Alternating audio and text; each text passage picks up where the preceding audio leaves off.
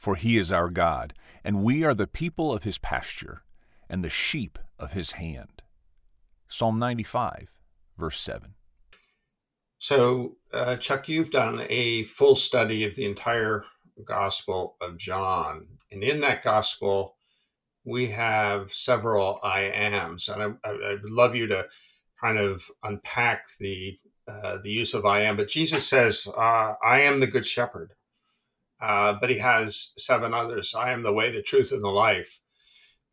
but here I'm, I'm focusing on I am the good shepherd. And just it would be wonderful uh, since you've done this study and you've recorded it, just kind of share some of the aspects of what that means and what Jesus is really saying with that and what the uh, people heard when they said, I am the good shepherd.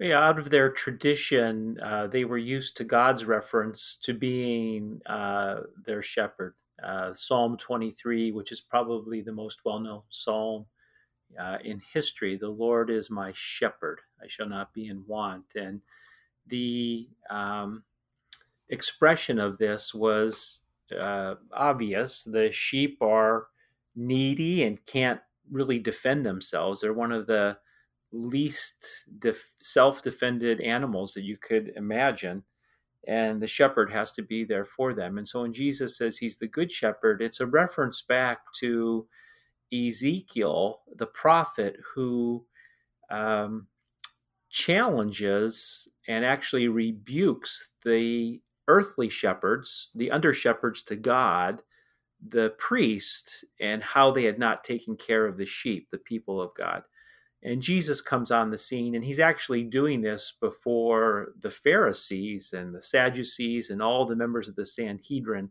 He's really making them look bad. This is why they have a problem with him, and they can see their power slipping away. And so when Jesus says he's the good shepherd, he's inadvertently poking those leaders and saying, You're not very good shepherds, and you only care for yourself. Um, and he will say in that passage, uh, I will lay down my life for the sheep. It's actually in uh, John chapter uh, 10 that he actually adds another I am, which he says, I am the door, which is odd. He would mix that in the metaphors, but he was referring to the door to the sheep pen that protects the sheep at night so that uh, wolves don't come and thieves can't come in. And so Jesus is portraying himself as uh, the example of what an earthly leader should be, totally engaged with the people. And later in the New Testament, Jesus is referenced as the great shepherd of the sheep. So, the reason I asked you to do that is I wanted to illustrate what it means to read and study the Bible. So, we started something uh, that almost anybody would gloss over, uh, and the sheep of his hand and then you uh, take that the letter of P- uh, Peter, where he calls Jesus the great shepherd of uh, the flock. And what I think is so marvelous about how you did that is, to me, it represents uh, what the Bible, what the Bible provides, the richness of the Bible, because just some, something like a si- single phrase can take you ranging over thousands of years of uh, history and of uh, God acting in the world and the kind of direction of the Bible itself uh, towards the cross.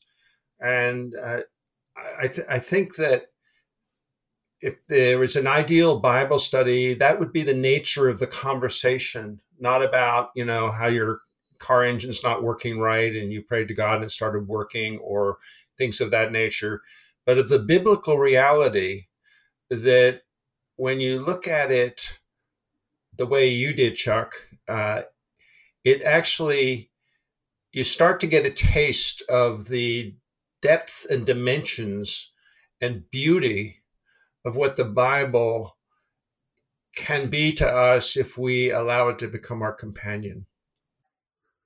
Yeah, and it's the value of a long life doing this. It doesn't happen overnight. We it's funny we we're good with discipline for certain areas in our life that we know is going to be a long term uh, return. So wise people that build for the retirement start saving very earlier in their life, and there's a cumulative value that happens. And exercise is the same way, and intellectual pursuits, but it's the same spiritually. I, you know, that back knowledge started for me back in the early 1980s. The first paper that I wrote on Jesus the Good Shepherd was in seminary, probably in 1982 or 83. And so here we are 37 years later, and that has created the foundation which these other connections come. And so it's the value